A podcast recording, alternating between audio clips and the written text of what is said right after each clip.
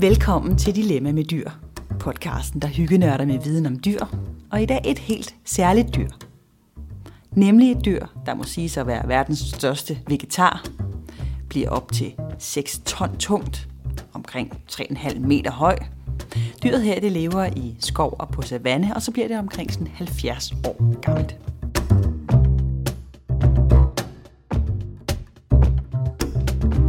Dag der nørder vi selvfølgelig igennem om elefanterne.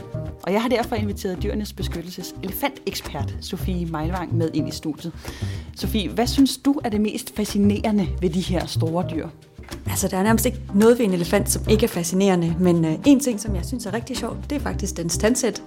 Øh, elefanter, de har øh, kun fire øh, store tænder inde i munden, altså kindtænder. To i overmunden og to i undermunden.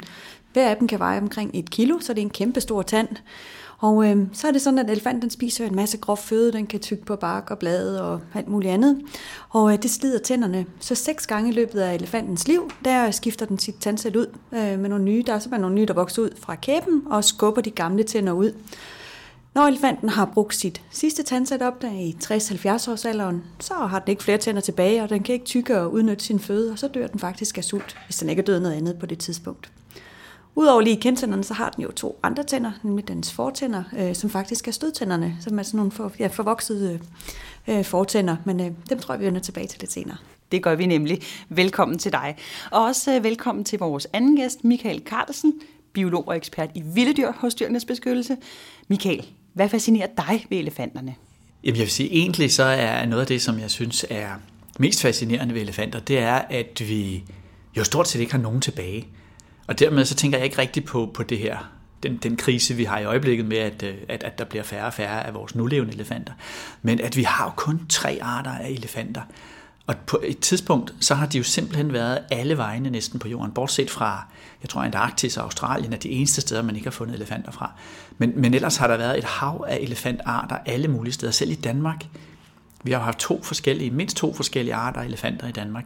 En kæmpe, kæmpe stor skovelefant førhen, og, og også mammut, øh, øh som, som mange folk kender, den her meget, meget pelsede elefant. Øh, øh og de har fandtes i alle mulige størrelser, fra, fra, øh, fra elefanter, der har været helt op til, øh, vejet helt op til 22 tons, øh, over 5 meter høje, og så til for eksempel øh, mammutter på Kreta, som øh, endte med at blive isoleret dernede, og så blive bitte, bitte små, en meter høje, omkring 300 kilo tunge. Øh, øh, lille bitte elefant. Så, så, så, så der har virkelig været elefanter for enhver smag, stort set. Øh, øh, det synes jeg er lidt fascinerende, at der, der har været så mange, og vi har kun tre tilbage i dag. Jeg kan godt se både den meget lille og den meget store. Især sammen. Og vi begynder med en runde Mythbusters. Og skal vi ikke lægge ud med klassikeren inden for den, nemlig om elefanter er bange for mus? Øh, nej, det er de ikke. Men hvis der er noget, elefanter kan være bange for faktisk, så er det bier. Man har i Afrika i hvert fald forskellige steder forsøgt på forskellige vis, både ved at sprøjte chiliekstrakt ud og alt muligt andet at holde elefanter væk fra afgrøder. Det kan godt være, at man i Danmark er ked af det, hvis der kommer en flok kronhjorte ind på ens kartoffelmark, men øh, det er for intet at regne imod, hvad sådan en elefant kan klare i løbet af en enkelt nat øh, øh hos en afrikansk landmand. Så, øh, så, så, så, så det er man forståeligt nok meget interesseret i at holde dem væk. Øh, og man har fundet ud af, at bier kan muligvis være løsningen, men ikke bier alene, og ikke honning alene, og ikke nogen som helst andre lyde, men bier, lugten af, eller lyden af bier og lugten af honning sammen. Formentlig fordi, at det betyder, at der er aktive bistader, hvor bierne er en lille smule mere øh, påpasselige og aggressive. Det er nok det, der så skræmmer elefanten. Så, så den kombi kan altså gøre lidt. Men myten om, at de skulle være bange for mus, den kan vi godt aflive. Der er ikke rigtig noget der, nej. Godt. Vi springer videre til den næste myte. Den næste myte, vi skal kigge på, det er, om elefanter har hukommelse. Altså som, ja, elefanter. Og man kan sige, at elefanter har store, komplekse hjerner, og det er sådan, at dyr, der har store, komplekse hjerner, de har som regel også en rigtig god hukommelse, og det har en elefant altså også. Man har set eksempler på elefanter, der har øh, været adskilt for øh, nogle elefanter fra deres oprindelige flok i måske op til 25 år, har mødt dem igen og har kunne genkende dem. De genkender hinandens stemmer, de genkender hinandens lugt. Elefanter er rigtig gode til at øh, huske migrationsruter eller ruter hen til f.eks. steder, hvor de finder mineraler. Ja, så man kan faktisk godt sige, at elefanten har hukommelse som en elefant. Øhm, man kan sige, at hunderne, som lever i flokke, de møder rigtig mange individer og andre elefanter hver eneste dag, og de kan huske deres alder, deres status osv. Så, videre. så øhm, ja, en rigtig god hukommelse. Næste myte, vi skal kigge på, det er, om det er rigtigt, at elefanter sørger, hvis de mister for eksempel en unge. Der er ingen tvivl om, at elefanten reagerer rigtig stærkt, når den mister en flokmedlem eller en unge. Men det er jo svært at sige. at Det er rigtig svært at bevise. Er det en følelse? Er det sorg? Er det et stærkt moderinstinkt eller et eller andet biologisk, øh, som gør, at de viser... Øh, de har, elefanter har nogle ritualer, når det, de mister et flokmedlem, eller de ser en alle, anden elefant, som er, er døende, eller for eksempel finder nogle knogler fra en øh, elefant, som er, er død for lang tid siden. Øh, man ser, at elefanterne bliver meget stille omkring en, en død elefant er en helt usædvanlig stillhed, når de bevæger sig hen mod den, så øh, vil de ofte sådan med deres øh, bagben eller fødder sådan prøve at mærke på den her øh, det døde krop, eller også så vil de med deres snabel, hvis nu at elefanten allerede er blevet til, til knogler, løfte knoglerne, føle på dem osv. Man kan også godt se i en flok, at, at mødrene reagerer, når der, deres unge dør. Øh, nogle mener, de kan læse, at deres øjne sinker ind, og, og ørerne falder lidt ned, men altså, det er jo svært at vide, om det er sorg. Det er virkelig svært at bevise. Man har målt på nogle øh, elefanter i zoologiske haver, at øh, elefanternes stresshormon, kortisol, det stiger, når de mister en, øh, et flokmedlem, specielt matriarken, altså lederhunden, øh, betyder rigtig meget for flokken, og øh, derfor, der får de altså et meget højt niveau af det her stresshormon. Men når man kan sige, at det er sorg, det er virkelig svært. Så man kan i hvert fald sige, at elefanterne de reagerer, men om det så ligesom er det her begreb sorg, det kan vi ikke helt. Nej, det kan vi ikke. Det er en eller anden, måske en eller anden biologisk følelse, kan man kalde det, eller, eller et moderinstinkt måske, ikke? eller flokfølelse. Ja. Det næste myte, vi skal kigge på, det er det her, om øh, det er rigtigt, at elefanter går på tær. Ja, det er det. Og det er faktisk en af de sjove ting, hvis man kigger på elefanter selv lang, lang, lang tid tilbage forhistorisk, så har de gjort det rigtig, rigtig længe. Og det sjove ved, for det, vi, egentlig har vi en del dyr, der går på tær. Øh, øh, heste og køer og hjorte og, og, og hunde og mange andre går, går sådan set på tær. Det er der ikke i sig selv noget usædvanligt i. Men elefanten gør det på alle tær. Hvor, hvor mange af de andre har jeg ikke mistet nogle tær, men, men, men de er sådan ligesom fusioneret med andre knogler, eller næsten blevet til ingenting. Så beholder elefanten, den beholder alle sine tær, og den har faktisk dybest set fået en ekstra ikke en rigtig tog, men, øh, men, men sådan noget bruskagtigt, som kan blive øh, øh, udvikle sig til at være en, en, en knogleagtig struktur, som stikker lidt bagud. Fordi det er nemlig ikke det bare, at den går på tær. Den har ind under tæerne, der ligger en, en, sådan en, en, en ordentlig pude, som er med til at tage og fordele den enorme vægt, som den skal lægge på alle de der tær. Det er sikkert også det, der er grunden til, at den ikke ligesom hesten bare går på en enkelt tog, men, men simpelthen skal bruge dem alle sammen, og en ekstra for at fordele den her vægt. Øh, øh, så, så det er rigtigt nok, den går på tær. Men hvis man så skal se sådan et elefantben for sig, hvordan er det så bygget op, hvis den går på tæerne? Jamen, man skal egentlig, man skal egentlig mere se på det, som, øh, som, som hvis man kigger på sin hånd, hvis man sætter den ned på bordet med fingrene godt spredt, og så forestiller sig, at man mellem tommelfinger og lillefinger har en ekstra finger, der stikker bagud. Og så inden under det, så lægger du så en, en, en ordentlig pude, så du, så du egentlig ikke lægger vægten på, på alle dine fingre, men, men, men lige så meget på den der pude. Elefanten har jo også for at kunne bære sin, den der meget, meget høje vægt, så har den også knoglerne sådan i lige linje fra kroppen og ned. Der er ikke, ligesom man kan se hos mange andre dyr, på, hvis man kigger på en kat eller en hund eller sådan noget, så, så vil den i, i rigtig mange positioner af de her ben, når den bevæger sig, så vil de være lidt bøjet og, og med rigtig, rigtig stor øh, pres på, på, på, på ledene og på sener og så videre. Det slipper elefanten udenom ved at gøre det meget, meget lige og egentlig gå meget, meget stivbenet. Og så altså have den her pude og alle fingertær i behold, som, som fordeler vægten. Øh, fordi det kræver altså lidt at, at bære på alle de her mange ton. Og hvis man så tænker på de der forhistoriske elefanter, som har vejet helt op mellem fra 10, 10 til 20 ton, ikke? Altså sådan, så der er altså noget vægt, der skal fordeles. Så den myte, kan vi sige, den er god nok. Elefanter, de går på tæer. Det er ikke en myte. Den er rigtig. Den er god nok. Vi hopper videre til den sidste myte, og det er, at jeg har læst, at elefanter kan ikke hoppe. Hvordan ser det ud med det? Ja, den er altså også god nok. elefanter de hopper ikke. Og øh, der er meget diskussion om, øh, hvorfor det er sådan. Øh, man kan sige, at elefanten har ikke behov for at hoppe. Der, der er mange dyr, der bruger det med at hoppe til at komme væk fra prædatorer, eller gøre, gør dem forvirret, øh, altså rovdyr, andre rovdyr. Det har elefanten ikke brug for, for der er altså ikke nogen rovdyr, der lige løber efter sådan en, en fuldfogten elefant. Den kunne forsvare sig på en anden måde, alene med sin størrelse. Øh, så den har simpelthen ikke udviklet sig til at, at skulle kunne hoppe. Der er lidt diskussion omkring, øh, hvorfor den ikke kan rent fysisk hoppe. Der er selvfølgelig den her kropsvægt i at få flyttet alle de her ton op fra jorden. Det kan den ikke. Det er den simpelthen ikke bygget til.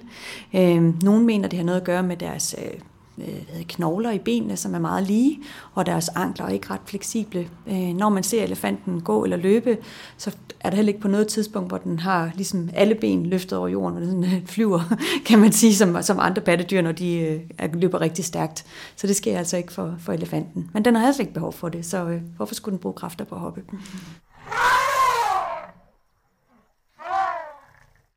Vi er nået til anden runde af vores elefant special, og i den her runde, der skal vi prøve at komme ind på, hvordan det er at være elefant. Så hvis vi nu skal sådan prøve at sætte os i øh, elefantens sted, hvordan er dens sanser så? Jamen, jamen elefanten har egentlig gode sanser. Altså den, øh, både, både lugtesans og hørelsesyn og så videre er, er, er gode. Og, og det, der er lidt, lidt, lidt, lidt sjovt ved den, kan man sige, det er, at den bruger også virkelig alle sanser i sin, øh, i sin kommunikation med omverdenen, og det vil jo så selvfølgelig sige især med andre elefanter. Det er altså ikke bare sådan, at, øh, at den siger nogle bestemte lyde, og, og, og, og, og så er det det, den gør. Den gør det ved forskellige former for berøringer, ved, øh, ved lugt, ved øh, øh hvad sådan noget, positur, altså hvordan den stiller sig op. De fleste mennesker kender det der billede af en, en fred elefant, lige inden den begynder at løbe efter safari-bilen, ikke? med ørerne ude og så videre. Den bruger hele kroppen til at, at, at, at, at vise, hvilket humør den er i, og, og til at kommunikere med de andre, samtidig med, at den som sagt kan bruge det Øh, øh, med med, med både syn, lugt, hørelse, alt. Og selv, som sagt, berøring. Snablen bruges meget til at berøre andre elefanter med på forskellige vis. Den har en, øh, en, en meget, meget bred og kompliceret kommunikation med andre elefanter. Og noget af det sjove ved det, det er, at det ikke, alt, det er ikke engang al den kommunikation, at vi kan, øh, at vi kan umiddelbart registrere. Øh, fordi i kraft af sin størrelse, så har elefanten også en meget, meget dyb stemme vores, øh, vores stemmebånd, det kan blive op til 2,5 cm langt eller sådan noget. Ikke? Og, og jo længere det er, jo dybere kan man snakke. Og elefanten, den har et stemmebånd på omkring 7,5 cm. Øh, øh, der er altså virkelig nogle lyde der, som, som, øh, som, som ryger helt ned i den dybe ende. Og nogle af dem så dybt ned, så vi kan ikke høre dem. Men det kan elefanterne. Og fordelen ved de dybe lyde, det er, at de kan komme rigtig, rigtig langt omkring og at de faktisk sætter gang i nogle vibrationer i jorden også, de her dybe lyde. Og det kan elefanten sjovt nok mærke med sine tær, eller sine fødder, som, som på trods af den her størrelse, og måske kraft af den her pude, den går på, så, så, er, den, så er den også specielt designet til at, at opfange vibrationer i jorden. Den har sådan nogle, øh, øh, nogle, nogle celler dernede, som, som, som, som decideret er indstillet på det med vibrationerne. Og det vil sige, at, at i nogle tilfælde, på de rigtige tider af dagen, hvor, hvor sådan nogle lyde rejser længst på savannen, jamen, jamen så har den mulighed for op til 10 km væk at, at have noget kommunikation med nogle andre elefanter eller andre elefantflokke. Selvom den er den her store, kæmpe, tunge koloss, som skal fordele al sin vægt på de der fødder, så er de alligevel samtidig så trip trap fint nok mærkende til, at den kan mærke vibrationer i jorden og kommunikere med andre via de vibrationer. Så de kan sådan nærmest morse gennem jorden? Ja, det kan man godt kalde det måske. I løbet af sådan en almindelig øh, hverdag, der går vi jo på arbejde og køber ind, og nogen henter børn, og andre øh, går med hunden. Men sådan nogle elefanter, hvad bruger de øh, i høj grad deres tid på? Jamen, en elefant bruger faktisk langt det meste af sin dag, op til 16 timer på at søge føde. Der skal jo virkelig noget mad til for at holde sådan en stor krop i live. Øhm, så 16 timer om dagen cirka går den rundt og leder efter øh, noget at spise, og den kan, en afrikansk elefant går 10-20 km i snit om dagen, når den skal, skal finde mad.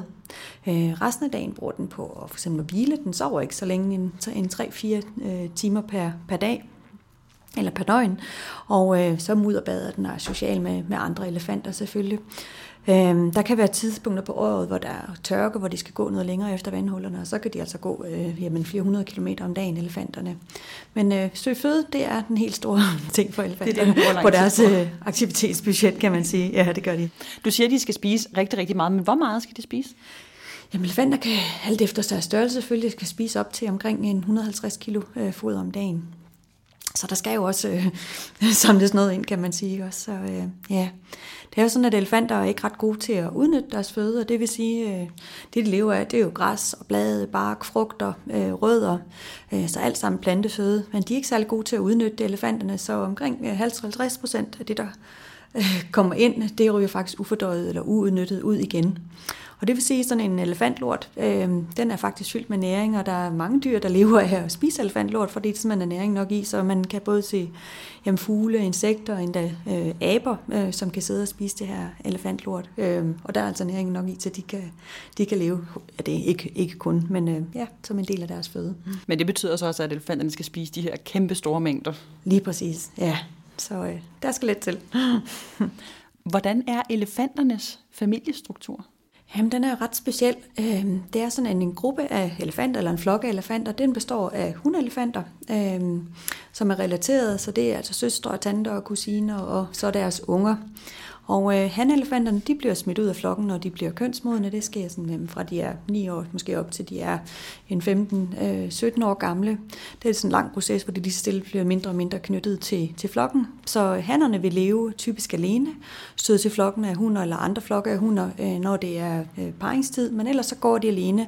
De har nogle sociale relationer, som faktisk er ret vigtige for dem øh, med andre hanner, men, øh, men en elefantflok består af en hund, eller en, hvad hedder det, af hunder, og øh, Øh, der vil være en øh, lederhund, øh, matriarken, som, som leder flokken, og det er ofte den ældste og mest erfarne hund. Og øh, det vil ofte måske være hendes søster, som tager over, hvis, øh, hvis hun dør, eller hendes afkom.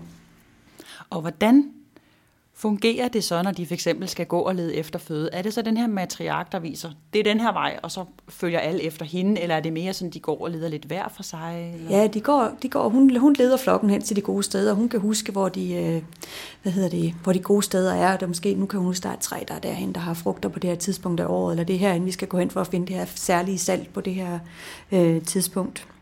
Noget, jeg også synes, der er ret sjovt med elefanterne, det er, at der er sådan, de har rigtig store personligheder, og øh, nogle af dem er ligesom også folk meget sociale og elsker så meget udadvendte, og elsker at være sammen med andre elefanter, og de øh, kan være meget populære elefanter for eksempel også. Øh, nogle er meget introverte og holder sig mest for sig selv. Øh, så elefanterne er sådan også ret sådan kredsende, hvem de har lyst til at være sammen med. Der er nogen, der er meget populære, og nogen, som ikke er populære. Så det synes jeg faktisk er lidt sjovt. Hvad kendetegner så sådan en populær elefant? Jamen, øh, jeg ved ikke lige, hvad det er, de falder for. Det. Den må være sød og venlig måske, eller har en, en god hum, elefanthumor, jeg ved det ikke, hvordan de lige sådan skiller sig ud. Men er det så sådan noget med, at, at den er, den, hvis vi nu skal sige, den populære elefant, den er der så mange andre, der gerne vil kommunikere med, hvor dem, der er mere sådan introverte, måske, ja, som du siger, går lidt mere for sig selv, og ikke er så stor en del af fællesskabet. Er det sådan, man skal forstå det? Så en elefant kan have mange venner, og nogen har meget få venner. Øhm, det er jo sådan, at elefantflokken nogle gange splitter sig op, og sådan, så det, øh, det er ikke hele tiden en stor samlet flok, men de splitter sig lidt op, og så mødes de igen. Og så har de faktisk også nogle hilseceremonier, de mødes, som er helt særlige for, for deres flok. I Dilemma med dyr zoomer vi i dagens special ind på noget meget stort, nemlig elefanten. Og vi er nu kommet til den del af vores special, som jeg har valgt at kalde HV-tornadoen, fordi her kommer jeg bare til at kaste HV-spørgsmål øh, i hovedet på jer, Michael og Sofie, øh, lidt i øst og vest. Så nu skal vi have opklaret en hel masse spørgsmål om elefanterne. Og det første, jeg gerne vil høre om, som undrer mig, det er, hvorfor har elefanten så store ører? Jamen det har elefanten, fordi elefantens ører faktisk er dens aircondition. Det er sådan, et elefantøre det er faktisk relativt tyndt, øh, og der løber en masse blod over på, øh, eller inde i øret. Når elefanten står og blafrer med, med ørerne, så nedkøler den det her blod, som, øh, som løber i de her små blodårer. Og når det blod løber tilbage i kroppen, så nedkøler det øh, hele kroppen. Og det er faktisk også grunden til, at den afrikanske savanneelefant har meget større ører end øh, den asiatiske elefant, øh, som lever inde i junglen, hvor der er jo mere skygge, der er ikke så varmt for den, som øh, den har altså ikke så stor øh, brug for en aircondition, som den afrikanske elefant har. Så øh, derfor har elefanten store ører. Det er simpelthen et aircondition. Det næste spørgsmål fra HV-tornadoen, det er, hvorfor har elefanten så lang en snabel? Elefanten den har jo et rigtig stort, tungt hoved, og derfor så har den en kort, stærk hals, som kan, kan holde det her tunge hoved. Og det gør altså også, at halsen den er så kort, den ikke kan nå ned til jorden øh, med sit hoved eller sin mund for at samle føde op. Derfor så har den simpelthen udviklet den her øh, snabel, som kan næsten være to meter lang, øh, til at også bruge øh, til at samle føde op og en række andre ting. Øhm, snablen det er jo en sammenvoksning af dens næse og dens overlæbe, så derfor så kan den altså også lugte igennem øh, snablen. Elefanten bruger også snablen til at drikke med. Den kan ikke drikke gennem snablen, det er ikke sådan et sugerør, men den fylder sin snabel med vand, og så puster den vandet ind i munden bagefter. Øhm, ude for enden af snablen, der sidder der på den afrikanske elefant to små fingre, øhm, og ved den asiatiske bare en enkelt finger, og det gør altså også, at den kan samle en lille små ting op, en lille mønt eller en vindrue, kan den tage med snablen, men den kan altså også bære meget, meget tunge træstammer i sin snabel op til 200-300 kilo. Øhm, elefanten bruger også snablen som en snorkel, hvis den er ude at bade, hvor der er rigtig dybt. Og øh, jamen, øh, den bruger den til et meget med kommunikation, som vi også øh, snakkede før. Så den har så en række formål, kan man sige, den her øh, snabel. Og faktisk så sidder der øh, 100.000, omkring 100.000 øh, små muskler inde i snablen, som den skal lære at koordinere. Derfor vil man også se, at en lille elefantunge, den kan altså ikke finde ud af at bruge sin snabel. Det tager noget tid, før den, den lærer det, og den bruger heller ikke snablen, når den skal drikke fra sin mor. Der bruger den øh, munden direkte på, på divorten. Hvad bruger elefanterne så stødtænderne til? Jamen stødtænderne bruger den også til en, en række forskellige ting, som vi sagde øh, til at starte med, så er det jo altså, simpelthen øh, nogle forvoksede øh, fortænder, øh, og de vokser hele livet igennem op til 15-17 cm per år. Elefanten bruger dem til at forsvare sig med, hvis den bliver angrebet. Den bruger dem også til at angribe med, men den kan også øh, bruge den meget i forbindelse med søge, øh, når den søger efter føde, simpelthen til at skrabe bark af træerne eller grave i jorden for efter mineraler og lignende flytte træer. Og øh, det, jeg synes er lidt sjovt med de her stødtænder, det er, at ligesom vi mennesker er højre- eller venstrehåndede, så har elefanten altså også en stødtand, som den, han holder mest af at bruge. Så de er altså højre eller venstre stødtandede. Og ofte så vil man kunne se, at den, der bliver brugt mest, den vil være lidt kortere, fordi den er slidt og sådan lidt afrundet ude i, i enden. Øhm, Desværre så er stødtænderne jo også grunden til, at rigtig mange, jamen tusindvis af elefanter bliver dræbt ved at krybskytte hver eneste år, fordi de gerne vil have fat på det her materiale, elfenben, som, som stødtænderne er lavet af. Øhm, så øh, hvor flotte de er på en, en levende elefant, så er det altså også elefantens øh, jamen, store problem at rende rundt med de her tænder. Mm. Ja, og jeg har også læst et sted det her med, at de ikke bliver så store længere. Ja, det er faktisk sådan, at der har været så meget krybskytteri på elefanter, at dem, der havde, man har gået efter dem med de største stødtænder, dem, der havde arveanlæg for at få de største tænder, de er man slået ihjel, så nu får de mindre og mindre, og det er faktisk sådan, at øh, det næsten halverede den størrelse, som var gennemsnit for, øh, for år tilbage. Det næste spørgsmål fra HV-tornadoen, det er, hvorfor har elefanten så tyk hud? Øh, det har den jo heller ikke over hele kroppen, fordi som, som Sofie også var inde på før, så, så har den jo nogle tyndhudede steder, hvor, hvor den... Øh, øh hvor den, som kan bruge til at lufte lidt ud med. Men det er rigtigt, den har over det meste af kroppen en, en tyk hud, og den er, ikke, den er ikke bare tyk, den kan blive op til 2,5 cm tyk, men, men den er også meget, meget furet. Øh, altså der er sådan dybe kløfter, det er sådan helt bjerglandskab, når man sætter tæt på. Og det bruger den blandt andet også som en form for ekstra aircondition. Øh, øh, fordi hvis den for eksempel sprøjter vand over sig, jamen, så bliver vandet hængende på kroppen langt længere, fordi det hænger i alle de der. Og, og det kan altså også bruges til afkøling. Øh, øh men tilsvarende kan den også, hvis den mudder eller støvbader, øh, øh, så kan den også få det her mudder og støv til at blive hængende meget længere, hvad der både kan køle eller beskytte mod sol eller andre ting. Så huden er altså ikke bare den hud, som, øh, som holder verden ude, han har sagt, og væsken inde, som, som hos mange andre dyr, men, men, men, men det er simpelthen en, en, et andet redskab. Vi var i begyndelsen inde på det her med, at elefanter, der er nogle bier, de måske ikke er så glade for. Men kan de her bier stikke igennem den her meget tykke hud?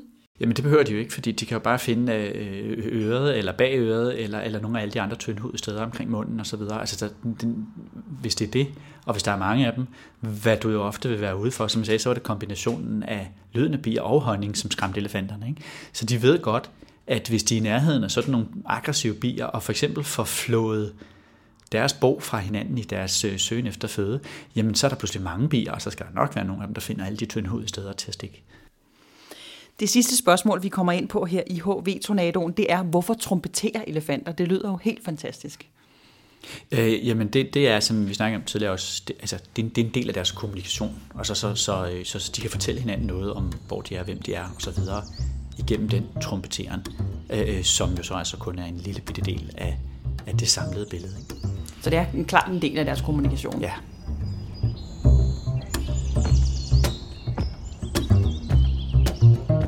Tak til jer, Sofie Meinvang og øh, Michael Carlsen, og tak fordi I lyttede med.